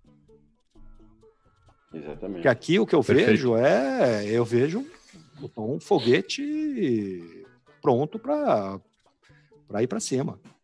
Acabou, então assim, lá, vamos lá, narrativa. 2017, loucura, vai. Ninguém conhecia, o negócio sobe 10, sobe 20 vezes em um ano. Isso é loucura. Então, ah, teve, obviamente, e como tem muito algoritmo, exagerou, então teve overbought. 2018 é bolha, isso aqui não serve para nada, isso é bolha. 2019 ah, não morreu. 2020 a narrativa nossa é, pô, é halving, é bom. E a todo crise, momento ele ficou, ele ficou trendando no Stock to Flow, hein? Isso. Daí vem uma crise e essa crise traz um elemento novo, que é, olha, ah, o Bitcoin foi criado para esse cenário. Então, nesse cenário, ele vai ter que perseverar. Então, 2020, do ponto de vista de filme de Guerra nas Estrelas, está tudo lá. Está o vilão, está o bandido, está o mocinho, tem o sabre de luz, tem o Chewbacca, tem tudo. Então, agora tem o estoque do flow, né? Tem gente que, ah, o estoque do flow. Então, pô, não falta, não faltam razões para que a gente consiga convencer os outros que o ativo é bom mesmo. Os sinais estão por toda parte. É, esse Dov, aqui, ó. Esse tem tudo a de- ver, desculpa, é que antes desse, desculpa, Dov, Fala, tem fala. tudo a ver é, com isso que o Zé tá falando, o gráfico do Stock to Flow Cross Asset. Não, não esse gráfico específico, mas aquele que ele É mostra outro. as narrativas. É, não sei se tá fácil aí. Esse aí. Isso, Versão perfeito. em português Abaixa- aqui, aliás, falando, ó, tem uma versão em português Boa. traduzida, a gente vai colocar aí depois o link para vocês. E a gente vai discutir isso, vai fazer um programa só disso, É. mas baixa um pouquinho, Dov, por favor. Tem tudo a ver com o que. Esse aí, esse aí, esse aí. Olha aí, das narrativas, é. É está- tem Parece, né, o Roda que você está falando. Né, então, o, o primeiro aí, o azul, né, é proof of concept, né, um, um teste aí do, do conceito, né. Depois, é uma moeda de, de pagamento barato pela rede. É, aí o cinza em cima, uma moeda anônima para Darknet. Depois o verdinho, ó, uma, uma moeda de reserva de valor para cripto. Enfim, eu acho que tem um. Acho não, né? Eu olhando esse gráfico, me, me, tem, uma, tem uma correlação muito forte aí entre as narrativas, né? Não só narrativa em termos. Não só narrativa, mas a evolução também do BTC, né? Como o amadurecimento dele como, como, como ferramenta em função do tempo, com as, as ondas de, de adoção, né? Com os hodl waves. Eu acho que assim, a gente tem esse viés mais, todos nós aqui temos viés mais técnico. A gente olha números, olha stock to flow. O mundo não é assim. A maioria das pessoas ela gosta de histórias. O, o, o que é importante para a maioria das pessoas são as narrativas. E a pessoa, eu acho que a grande parte da humanidade não vai comprar Bitcoin porque ele é um ativo escasso e que tem inflação abaixo de 2% ela vai comprar Bitcoin porque ela vai olhar e falar assim: olha, meu amigo comprou e ele comprou porque falaram para ele que é a moeda do futuro e falaram do halving e falaram. Então essas narrativas elas são o marketing. Hum. Number go. Eu entendo. Eu entendo narrativa como ferramenta de marketing. E o que vende, é, se você olhar o anúncio da televisão, não está ali, ó, você deve comprar esse produto porque ele mata os. Não, tem uma criança caindo no chão, a mãe passando água e depois passando produto. É isso que vende. Então, a gente que vem mais, é, acho que o Bitcoin ele, ele padece de pouco marketing, mas ele, pelo outro lado, ele é tão curioso que é uma das maiores verbas de propaganda gratuita do universo. E o Halving traz essa verba de propaganda gratuita. E o outro evento que traz a propaganda gratu gratuita é o preço. Em 2017, o que, que foi? Pô, apareceu todo o noticiário. Então o cara não estava comprando lá porque a tecnologia é superior. Estava comprando porque subiu, ele olha a televisão, é aparece cinco vezes e ele fala: Meu, eu vou preciso ter esse negócio. Esse negócio vai para um milhão de dólares. Então é isso, ele compra pela narrativa e não, e não, não acho que ele esteja errado. Eu acho que é, o mundo é hum. assim. Claro. Bom, a nossa sociedade, enfim, aí já é outro programa, né? Já até falamos um pouco disso, mas a gente vive de narrativas, né? Exato. A gente, o próprio, o nosso próprio programa aqui é uma narrativa de coisas que a gente acredita, só que a gente tenta se basear em fatos e números. Mas se fosse o, algum cara de YouTube que fica falando de fofoca, vai ter 100 vezes a nossa, a, o nosso público. Porque é disso oh, que o povo gosta. Muito mais. Muito mais. Exatamente. Muito mais de 100. E tá certo, as pessoas são o que as uhum. pessoas são, então não, não, não, cabe a gente fazer juízo de valor. O que a gente claro. pode falar é o seguinte: olha, dentro não, dessas narrativas, o que a gente está vendo é isso. O que a gente está vendo é que quem tem não vende, vai diminuir a oferta e tem gente séria que está se interessando e, e diz que vai comprar. Exato. Esse é o nosso no peixe. Mínimo, né? No mínimo, o minerador está comprando, né? no mínimo, bastante gente está comprando, porque, pô, 10 mil dólares é, é bastante dinheiro. É, precisa de vários milhões aí de venda por dia para manter esse preço por aí. Não, é uma loucura. Quantidade de gente que, pô, os números é. que tem no Brasil, uh, saiu o um número que a Receita 12 milhões, né? é, e 100 bilhões em volume, cara, é muito dinheiro, é muito expressivo. Eu acho que a maioria das pessoas não consegue perceber o tamanho que isso já é. Eu acho que talvez essa seja uhum. uma das, das, nossas dificuldades. Eu falo, pô, esse negócio já é muito grande. Quantos CPFs tem Bitcoin no Brasil? Pô, um milhão? Eu acho que é um chute razoável esse. Não sei talvez vocês, mais, mas... É, mas tipo, na vizinhança. Um milhão é, é gente pra caramba. Concordo. E assistindo aqui o programa, é, nossa, a gente tem 120 agora. É isso. Olá. Maravilha. Só que vão ficar mais ricos, se a gente tiver certo, eles vão ficar mais ricos do que o pessoal que está assistindo o, o Domingão Faustão. Tomara. É bacana, eu vi uma coisa legal que eu nunca tinha visto, esse é o Stock Flow em relação ao ouro. Ele também mantém, ou seja, que o ouro, né, o ouro, o ouro tá tão estável, né? que ele não muda o preço quase há anos e, tipo, é bem parecido, você vê, não muda muita coisa. Sabe qual que é a razão que tem nesse gráfico, o R squared? Aqui é, de- é onças. Uma onça, Não, não, o onças. R squared. É, a correlação, eu digo. é, a- Não, não tem ela, não tem. Não tem, né? aí, Não tem. Porque também falar Porque a eu acho que esse correlação Digitalic do... ainda não. Do, do, do ouro com o preço do- em dólar. Esse aí.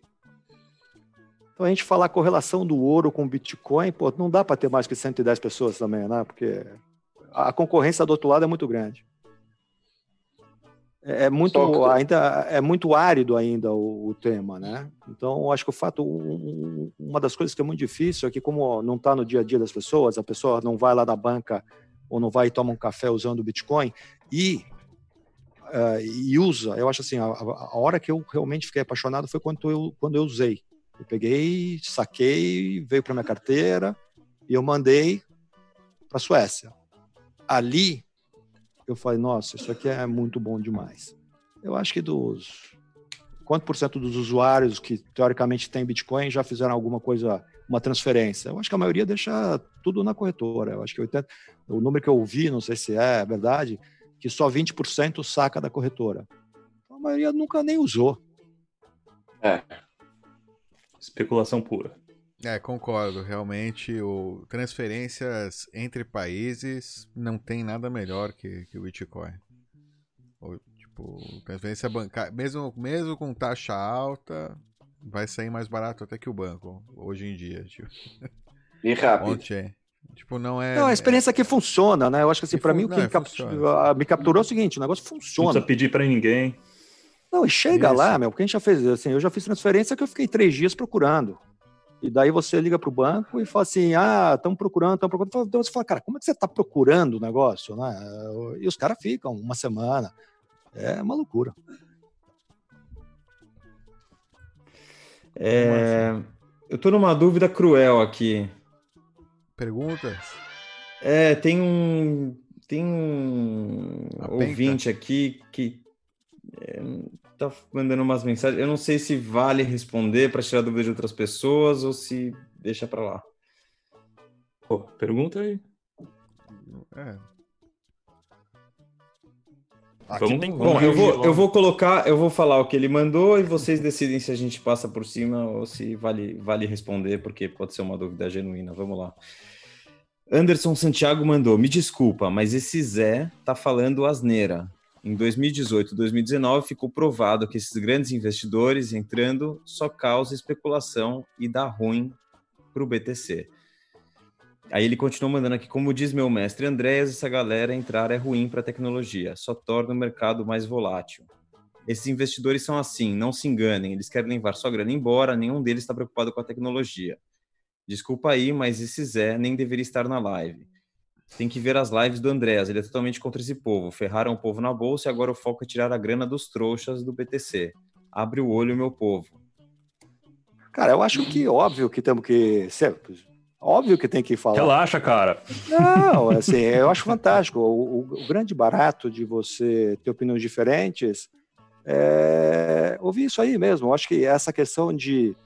Então vamos lá, vamos cortar, fatiar um pouquinho o que ele está falando. Então ele está falando que em 2017 e 2018 os grandes investidores entraram. Eu não vejo dessa forma. Eu acho que os grandes investidores ainda não entraram. É, eu também acho. Concordo. Eu também acho. Não Mas entraram. não, não é que Ele tá ainda não confundindo institucionais com grandes investidores. Eu também não acho que os grandes investidores entraram e Não sim, eu conheço vários grandes investidores, nenhum deles entrou. Entrou assim, eu conheço alguns que entraram, mas entraram só para molhar o dedo. Então, eu não vejo o 2017, 2000 o 2017, né, que é alta, eu não vejo tendo sido movido pelo grande investidor. O que eu vejo mais, isso é uma hipótese, eu não sou dono de corretora, mas dono de corretora pode dizer melhor do que eu, é que foram pequenos investidores com ticket. O que é um pequeno investidor? E o que é um grande investidor? Eu acho que isso também é importante qualificar. Um ticket de 10 mil reais é um pequeno investidor.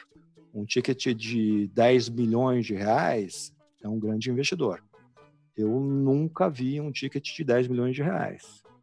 Uh, Talvez alguém de OTC já tenha visto, mas eu imagino que não seja, seja mais para transferência internacional do que eu vou comprar 10 milhões de reais porque estou gostando desse negócio, que vai subir. Então, Zé. 2017, diga. Não, não, quero só adicionar. Eu, eu concordo com você, é, mas eu acho que vai um pouco além, só para responder junto com, contigo é, a pergunta do Anderson. Acho que vai um pouco além disso também. Dig- digamos que realmente houve manipulação e esses investidores foram, e mexeram no valor no curto prazo. Se você estava tradando e queria ganhar, e seu objetivo era ganhar dinheiro com o BTC no curto prazo, você se deu mal, amigo. Você não entendeu nada, né? Você mexer Não, no acho que valor essa também. é, é a segunda, é a segunda parte da resposta. Então, Vamos lá, desculpa. adiantei não, não, tranquilo. Acho que a segunda parte da resposta é o seguinte: Ah, quanto por cento dos investidores estão aqui pela tecnologia? Não acho que seja. Eu nunca vi ninguém falar: olha, eu vou comprar Bitcoin porque a tecnologia é muito legal e eu posso ficar comprando café com essa tecnologia. Hoje não pode, hoje não pode fazer nada. Então, eu acho que a grande maioria e eu não posso responder pela grande maioria, só só estou fazendo uma hipótese. Eu acho que a grande maioria compra porque acha que vai subir. A gente viu lá. Com certeza. 55% acha tanto que vai subir que nunca usou. Então, cara, se é para tecnologia, você vai usar no dia a dia. Se 55% nunca usou, então, pô, esse discurso de que ah, eu só posso comprar Aquele meme, né, do indiano cheio de ouro. eu só posso comprar pela tecnologia, pô, se for ah, assim, então esse negócio vai ter pouco, vai ter pouco usuário, vai ter pouco comprador. Então, eu respeito, assim, se você é purista e você acha que o negócio, se um investidor grande entrar, vai deixar o mercado impuro, talvez você vai esquecer que se o preço não subir, isso aí não, não vai escalonar, não vai ter verba de ah, não vai ter verba de R&D, né, que é pesquisa e desenvolvimento, não vai ter carteira, não vai ter nada. Ninguém vai botar dinheiro grande para fazer ah, tecnologia, ou seja, fazer uma carteira, um- uma carteira bala. Se o negócio vale 10 reais ninguém usa. Então, não dá para separar as coisas. No, no capitalismo, não dá para separar as coisas assim. Isso aí é impossível. Ah, eu, eu vou guardar a santidade da moeda. Não esquece, os caras inventaram moeda para fazer guerra. Se você não sacou isso, talvez aí o problema não, não seja da moeda. Exato. é. Alan. Muito bom. Pois não? Nada a acrescentar? Acho que não. Não. Não, e se quiser xingar também, tranquilo, hein? Não, não, tem É, problema nenhum. o que O quiser, Zé Guaxinim não fica bravo. Só relaxa aí, né? É. Relaxa, o cara tá muito, muito estressado. Ele Um fala do Andréas, raiva. quem? O Andréas Antonopoulos, é isso? O Antonopoulos É, que é fala que os traders são. É, ele tra- traz essa histeria, não é histeria, é FOMO, né? E muita gente acaba entrando em besteira tipo Ethereum, por exemplo, que é uma coisa que ele tá escrevendo num livro. Aliás, o Andréas, né, falando... Ao contrário, aí- Dov, ele não tá criticando o Andréas, ele, ele tá dizendo que o Andréas, é, enfim. Então, o Não, eu acho não até tem você, nenhuma assim- moral. Pra mim, ele tá tecnologia Ethereum. Acho que ele então, confundiu as é, coisas. É, acho que você tá confundindo. Eu acho que Deixa ele só confundiu as coisas. Ele não foi de má fé, ele só confundiu as coisas. Eu acho que o Andrés problema? sempre está certo. O Andrés é um cara, é um Andrés tá autor certo. que ele, ele tem um raciocínio lógico que é impecável, mas é um cara que dois anos atrás falou que não tinha ficado rico com o Bitcoin e daí em um dia eu acho que recebeu um milhão e meio de dólares de doações e eu fui um que doei porque eu acho que o cara faz um trabalho espetacular. Ele é um ele é um apaixonado, ele é, assim, é no limite. O cara trabalha de graça. E eu acho muito bacana o cara trabalhar de graça, mas eu acho que puta, é, é um em um milhão. Então a gente tem que agradecer de ter um Andréas, mas não, não acha que uma tecnologia consegue sobreviver em- se só o Andréas usar, porque é uma minoria da minoria da minoria. E que tudo Até que ele porque não é a fala é tecnologia, lei, né? é, o, é o tamanho da rede, né? É a rede, são Exato. as pessoas, já falamos isso várias vezes. A tecnologia, você pode ir lá, fazer um fork, copiar e colar. Né? Não é Mesmo- e também o negócio que eu falei, tudo que ele fala não é lei. Inclusive, ele tá aceitando agora dinheiro, porque ele tá precisando de fundo, porque não tem um capitalista malvadão comprando o Bitcoin dele por muito dinheiro, ele não quer se livrar agora, para escrever um livro de Ethereum. Entendeu? tipo, é, presta atenção no que acontece aí, né? No fim das contas, tipo, se não tivesse esses bilionários injetando dinheiro no Bitcoin, ele vai acabar indo para outra tecnologia que vai interessar ele mais, porque também vai pagar o almoço dele.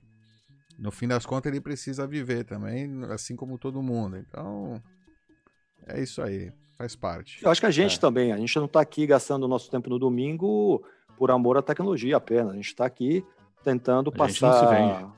É, a gente está tentando convencer alguém que o que a gente está vendo é verdade, né? Então, Claro. tá certo ou tá errado? A gente não está cobrando para fazer isso. Todo mundo é livre para assistir ou desligar o canal. O que a gente sabe é o seguinte, que não é, tem aquela frase everybody's a scammer. Eu, eu acredito nisso. Acho que cada um tem seu interesse. E os nossos interesses aqui estão alinhados. O Andrés, se ele está nesse negócio há dois, três anos, ele deve ter os interesses dele também, porque eu acho que o tempo de cada um é finito. É, o pessoal paga a gente aqui com tempo só, né? Exato. Tro- Tempo e- em troca, a gente convence eles a entrar na nossa pirâmide. Isso, eles podem até xingar a gente. É a Pois é, verdade, não minto.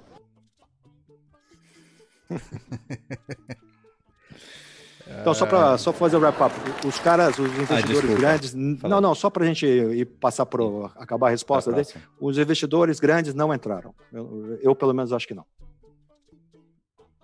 Concordo. Também acho. Não tenho, não tenho dúvidas, aliás.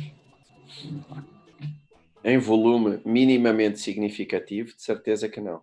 E se eu vou dar um, eu vou dar um número. Eu vou dar um número assim. Lá, ah, dois anos atrás, eu jantei com um cara que é um dos caras grandes de uma das OTCs grandes. Eu perguntei, puta, qual que é a maior boleta que você já tirou? Ele falou assim, olha, muito raro a gente ter uma boleta de mais de 50 milhões de dólares. Muito raro. Então, Quando isso? Isso foi dois anos. Há dois anos. Então, vamos voltar para o Paul Tudor Jones. Se é 2 bilhões, um cara que tem que comprar 2 bilhões, haja boleta, hein? Então, tipo, o dia que um cara botar uma posição de 1 bilhão de dólares, essas boletas de 50, 100 vão ser comuns. E também, um desses caras não pode entrar, puta, leva um mês e meio para eu construir posição. É difícil para os caras entrarem. Então tem esse negócio também. O, o mercado ser muito pequeno impossibilita a entrada dos caras grandes. Porque o cara quer conseguir entrar e sair sem mexer muito o preço. Óbvio que mexer preço vai. Mas se o cara é determinante na formação de preço, não faz sentido para o cara entrar.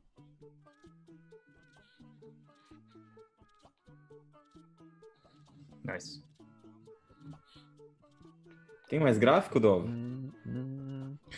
É, deixa eu dar uma olhada. Vamos... Tem mais alguma pergunta? Vai vendo pergunta, temos mais uma É. perguntinha. Eu tenho uma. É. Eu tinha uns gráficos, mas eu tô, tava com um problema aí de compartilhar. Vou tentar, deixa eu ver agora. Vamos ver se rola. consigo. Também estamos encerrando aqui, pessoal. Últimos momentos aí para quem quiser mandar uma pergunta.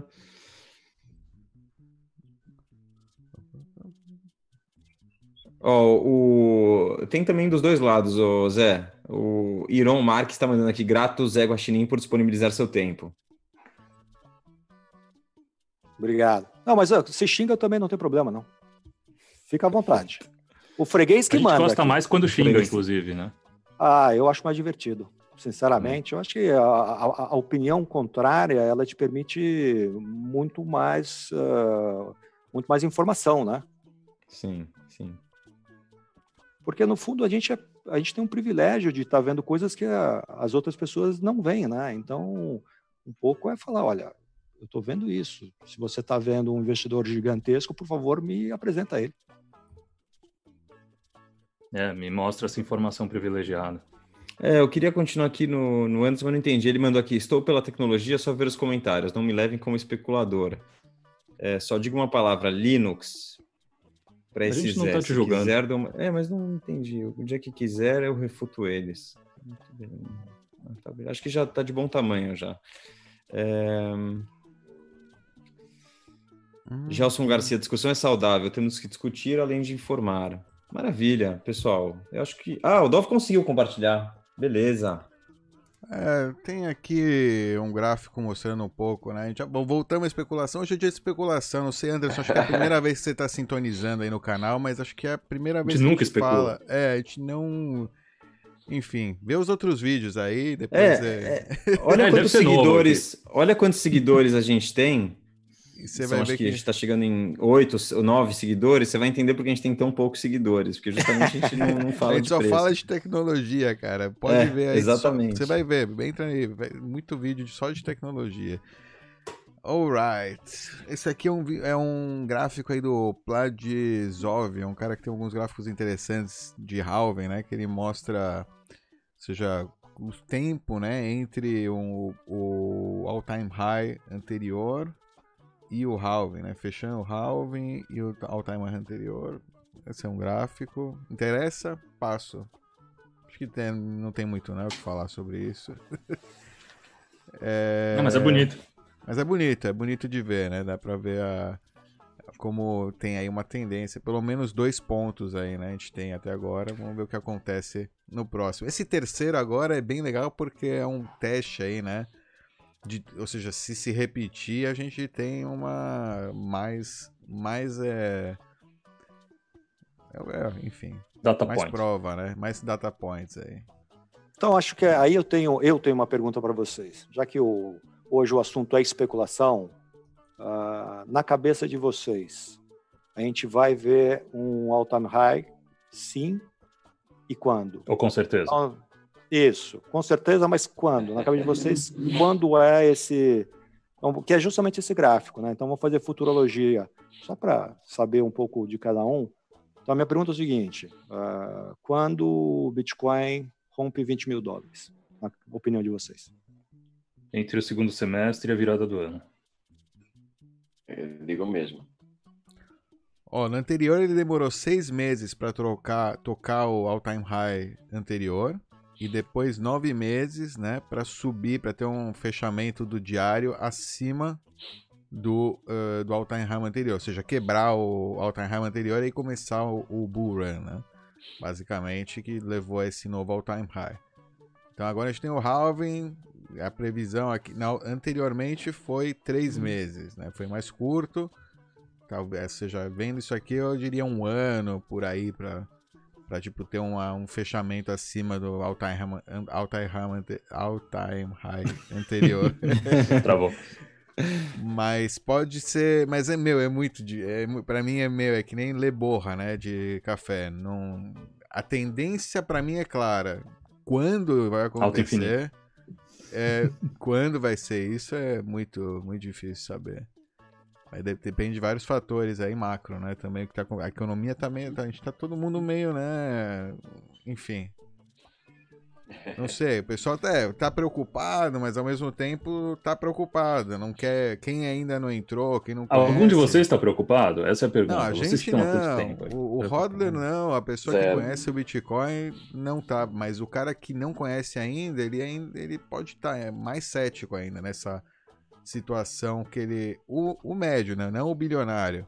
Por isso que pode ser que, vindo essa, esse inflow de bilionários, pode ser bilionários ou milionários de né, alto escalão, pode ser interessante e é uma coisa, como, como o Zé falou, não vista até então e que talvez seja o que leve a gente a, a passar esses all-time high, porque de investidores pequenos, eu acho que está todo mundo com, cuidando aí do seu pequeno negócio agora, é, com dívida, com é, tendo que mandar funcionário embora, tá, o pessoal tá preocupado agora com o que tá acontecendo. Então, né, o, o- a classe média não vai entrar agora de cabeça, eu acho. É Ou só, é só o cara que tá recebendo dos trilhões lá da Fed que pode é, se dar o luxo, acho que, de diversificar aqui. É, o que a gente precisa para ver um 10x são 10 caras desse tamanho entrando. E é isso aí. É só isso. Depois o- a, a manada entra pro, pro FOMO que vem depois do all-time high. Mas olha que Então- interessante. O Ivan, você que não, Eu. você quer dar sua, sua opinião quando Eu é que a gente tava vê o- pensando que eu, eu tava É, pensando. Você tá com cara de quem não quer falar. Não, é que primeiro que eu não manjo nada de gráfico, cara. Essa é a verdade. Quem manja de gráfico aqui no canal é o Alan. Essa é a primeira coisa. É, eu, eu consigo ver aí o, o gráfico do, do Stock to Flow, entender assim mais ou menos a tendência que vai e o porquê que vai, né? Ou seja, pra, e para onde vai. Eu tava só pensando enquanto você falava, eu espero que demore o máximo possível, porque entram uns centavinhos aí pra gente de podcast ou do YouTube aí, e, aí dá mais, quanto mais isso demorar, melhor pro, pra gente pagar o servidor aí do Bitcoinheiros Pay. É, eu não sei, eu não sei, Zé, não, não sei mesmo. Ele tá preocupado com o boleto do Bitcoinheiros Pay que vai chegar agora no fim do mês. Exatamente. a É, única mas se. Tá, um outro, outro negócio. Se a gente bater 20 mil dólares aí nos próximos nove meses, vai ter 10 mil pessoas aqui no canal.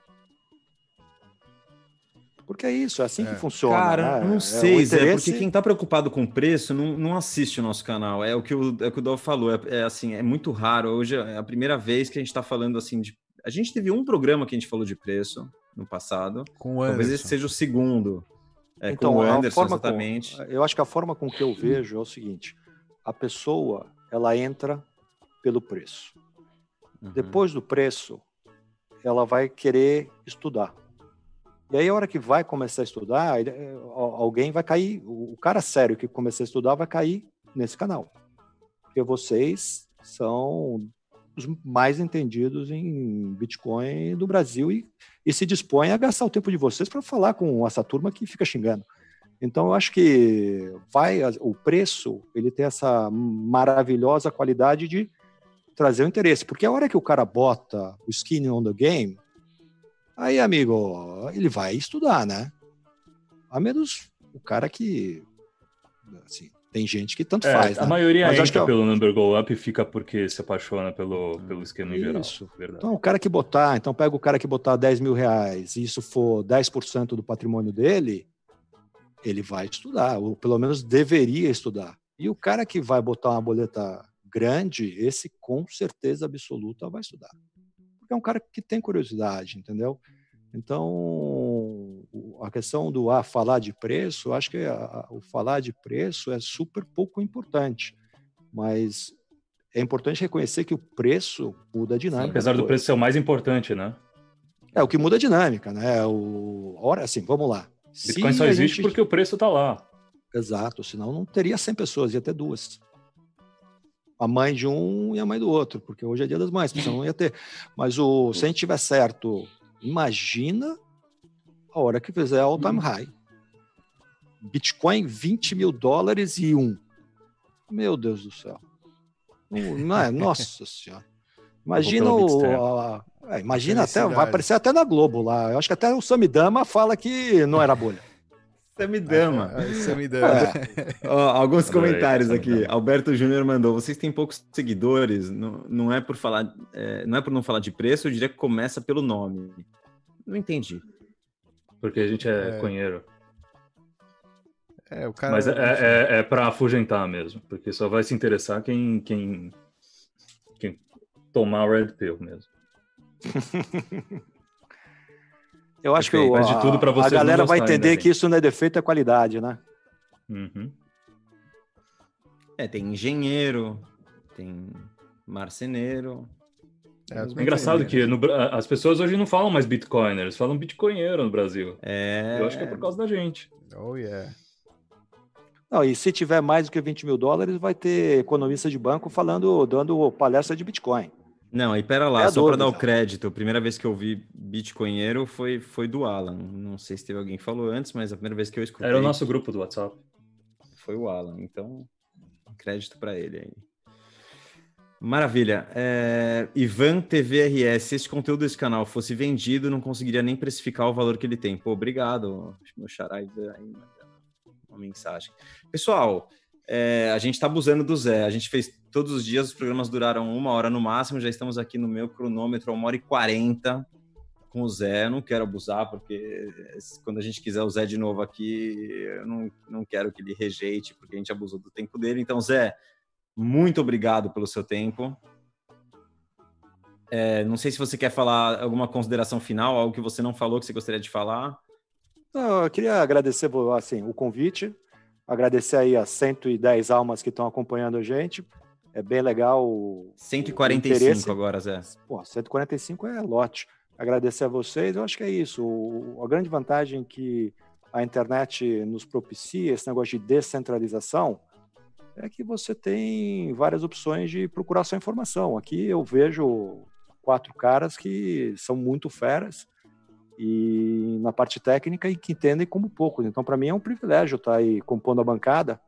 E se quiser entrar aqui para xingar e ficar passar o domingo mais tranquilo, por mim tá tá em casa. Eu entro como para mim também é, é um prazer debater com vocês. Puta, Zé, obrigado, meu. Que honra, que prazer ter você aqui e, e tua generosidade, cara, de também é isso. Já é a terceira vez que você vem aqui no programa, foram três programas longos, foram três lives que você participou. É, e realmente só participa ao vivo quem, quem sabe, quem não sabe tem que fazer gravado e editar, e, as três vezes você veio aqui é, na, na, lata dizer o que, o que, que, você, dizer a sua opinião. Obrigado mesmo, de verdade, aqui um agradecimento dos bitcoins. Zé, só o gráfico aí que você falou da demanda. Só para abusar é... mais um pouquinho. Não, não, é não, do supply inelástico e do. Ah, beleza. Adoção, crescimento de adoção. Aqui tem uma previsão para 2030, um bilhão de de usuários, né? O valor. Explicando basicamente o que você falou aí, que o valor. Né, é isso, então.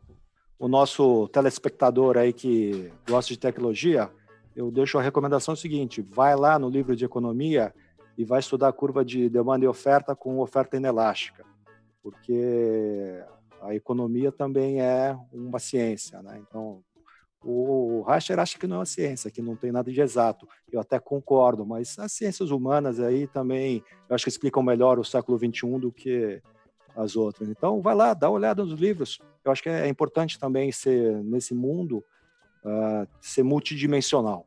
E é. deixo um abraço para todo mundo.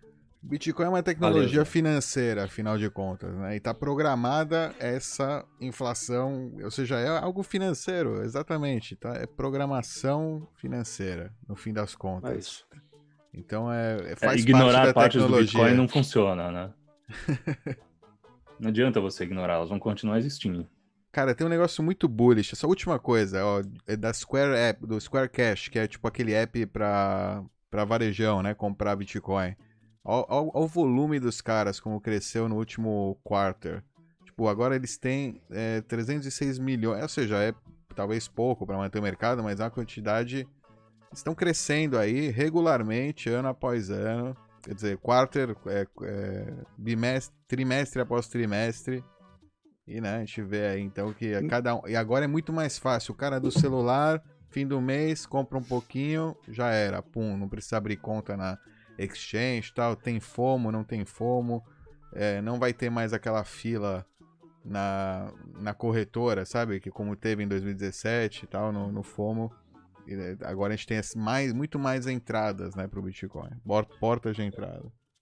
E esse cara é, aí, o, o, metade, metade do lucro isso que eu ia falar. do Cash App é a Bitcoin. Então, quando ah, não, não é isso que eu ia falar. Eu ia falar que Cash App e uh, Grayscale juntas são responsáveis por comprar 52% do estoque de BTCs minerados hoje em dia. Isso. Então, só para manter pro... essa, é. essa, esse número, eles vão ter que comprar todos os bitcoins após o halving. Só os dois. Só o Cash App e o a Grayscale. E ele Nossa. ganha dinheiro nisso, né? Então, assim, para ele, o Bitcoin é metade da receita do produto. Então, cara, é muito significativo. E o cara é um produto de pagamento em, em celular que é fantástico. Então, assim, quer falar de tecnologia, não falar do Jack Dorsey, que é o dono do, dessa empresa e também é o dono do Square Twitter, Cash. é difícil, né? Então, eu acho que tecnologia e meios de pagamento e moeda e, e especulação, para mim, caminham muito junto. Maravilha. Pessoal, é, Zé, Obrigado de novo. Ó, o Becas já vazou. Vazar ele. o, tempo dele, o tempo dele acabou. É, é Dois vazarem é um ipom. Últimos... Vamos nessa. Eu vou. Eu vou valeu, eu vou... valeu. Até. Fica à vontade para sair aí. Muito obrigado de novo. Eu vou Obrigadão. terminar aqui. A gente vai ler uns comentários, uns comentários legais aqui do canal. Eu vou ler. Se quiser ficar, fica. Se... Não, eu vou, vou. Quero ouvir os comentários. Olha, é, tem uns comentários legais do, do sobre o nome, cara, que eu gostei. Bom, primeiro a Fátima Moura, que é, tá sempre aí no canal assistindo. Obrigado, Assíduo. Fátima. Um abraço para você. Tá sempre presente. Gui Bressan.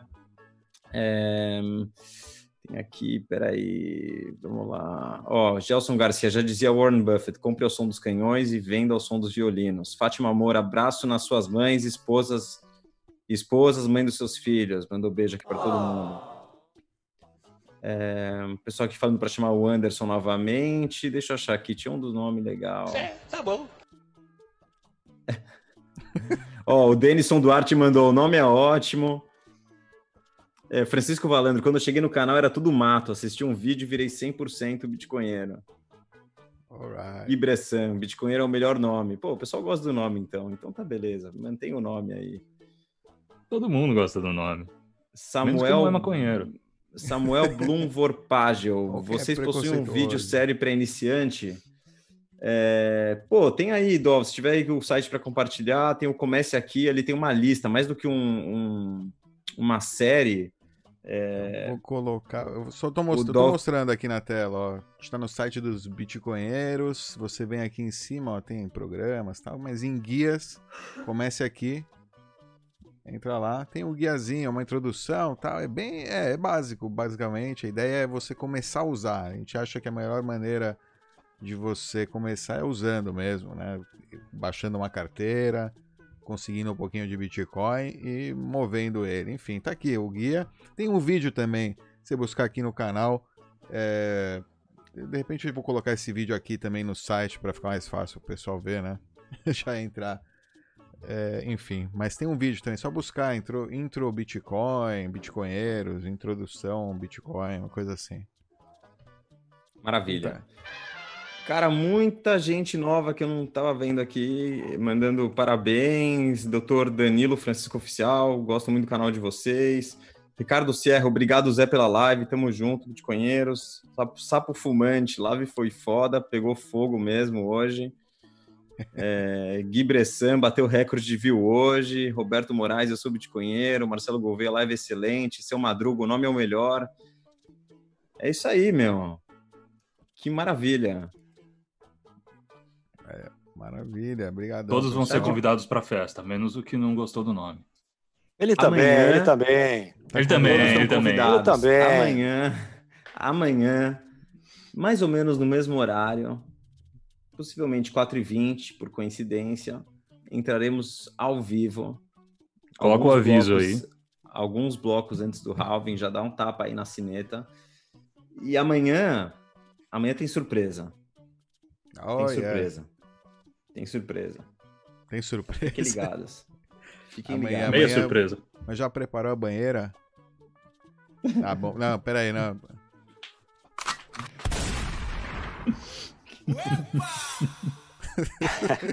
Vai ser-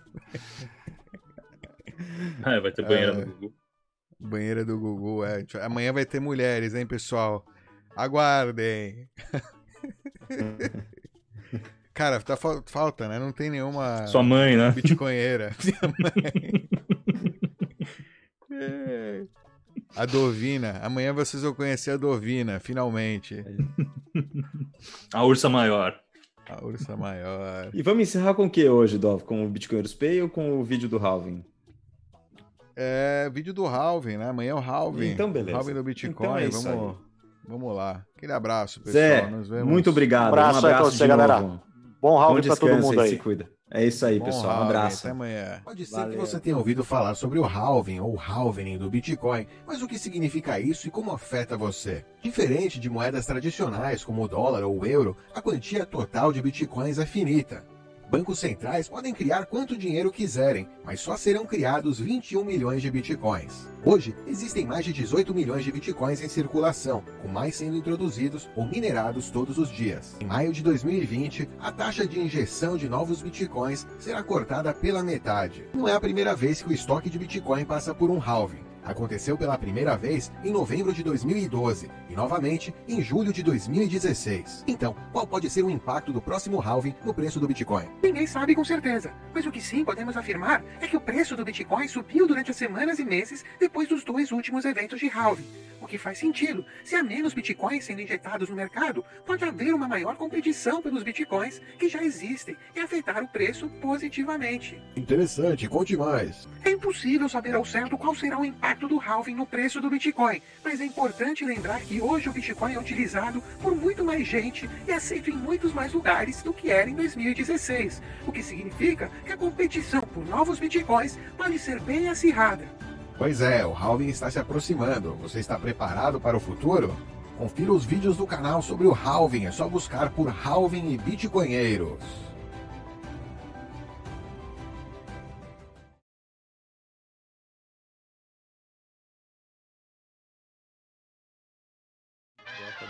No mesmo bate-canal. Ah, opa! Voltando, cara. Ô, pessoal, é isso aí, então. Até amanhã, hein, no mesmo beat Ainda bem que eu não tava pelado 20 ainda. hora. Nossa, né? Ainda bem que não vieram as strippers. Ah, Ama- dó. quer dizer, é amanhã, né? Bom, quer dizer, beleza, galera. Foi mal. Tchau. Tchau, tchau. Fiquem aí com aquela musiquinha do final. Espero que não que não tirem a gente do ar aí por causa dela. Será? Será que eu coloco a musiquinha do final? Não, não, não. Não, é Não. outra, outra, outra música, não aquela. Outra, outra. Eu vou colocar. Tá bom. Falou, Se pessoal. Aquele abraço. Tchau. Beijos.